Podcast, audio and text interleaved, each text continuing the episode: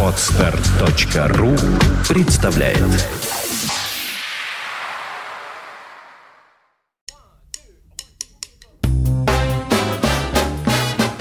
Слушать здесь.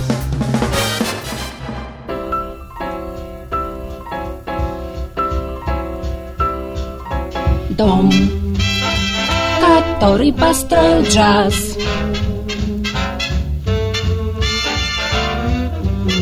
сбоку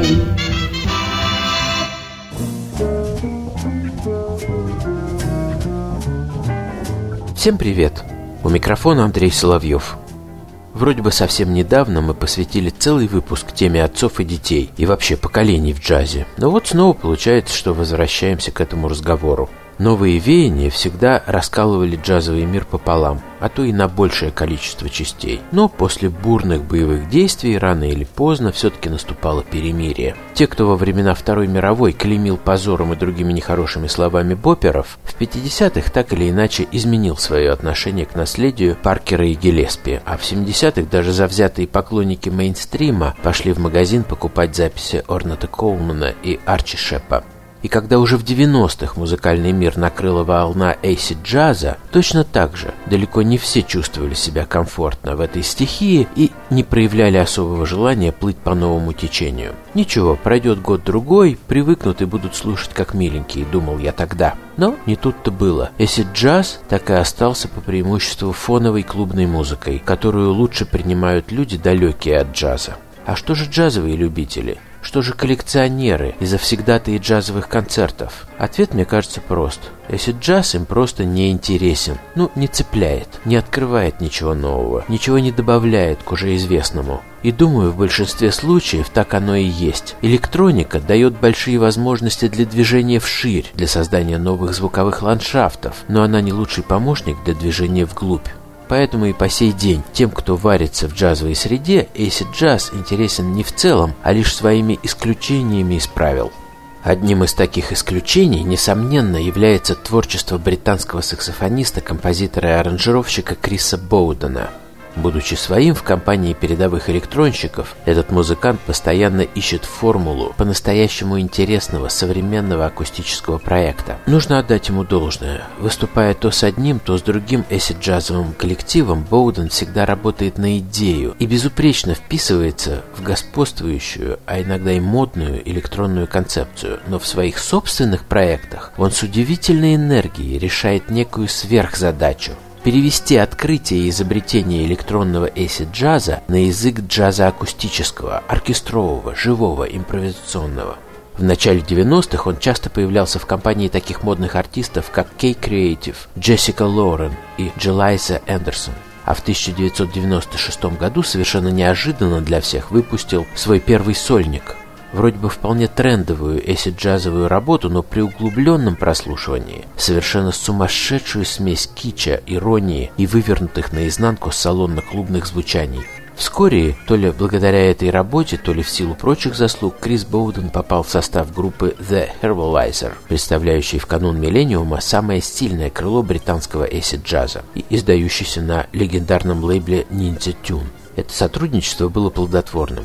Вскоре Боудену удалось поиграть с такими яркими представителями жанра, как Four Hero и Basement Jacks, а свою любовь к акустике он реализовал в составе своего камерного фанк-трио The Tomorrow Band. Помимо Боудена в него входили Бен Маркленд на басу и Нил Баллок на ударных. Саксофон, контрабас и барабаны. Вроде бы на 100% джазовая история. Так, да не совсем. Даже интерпретируя стандарты Майлза Дэвиса, Джулиана Кеннонбелла Эдерли и Бенни Гудмана, музыканты умудрялись пропустить их через ритмическую мясорубку брейкбита и драм-н-бейса.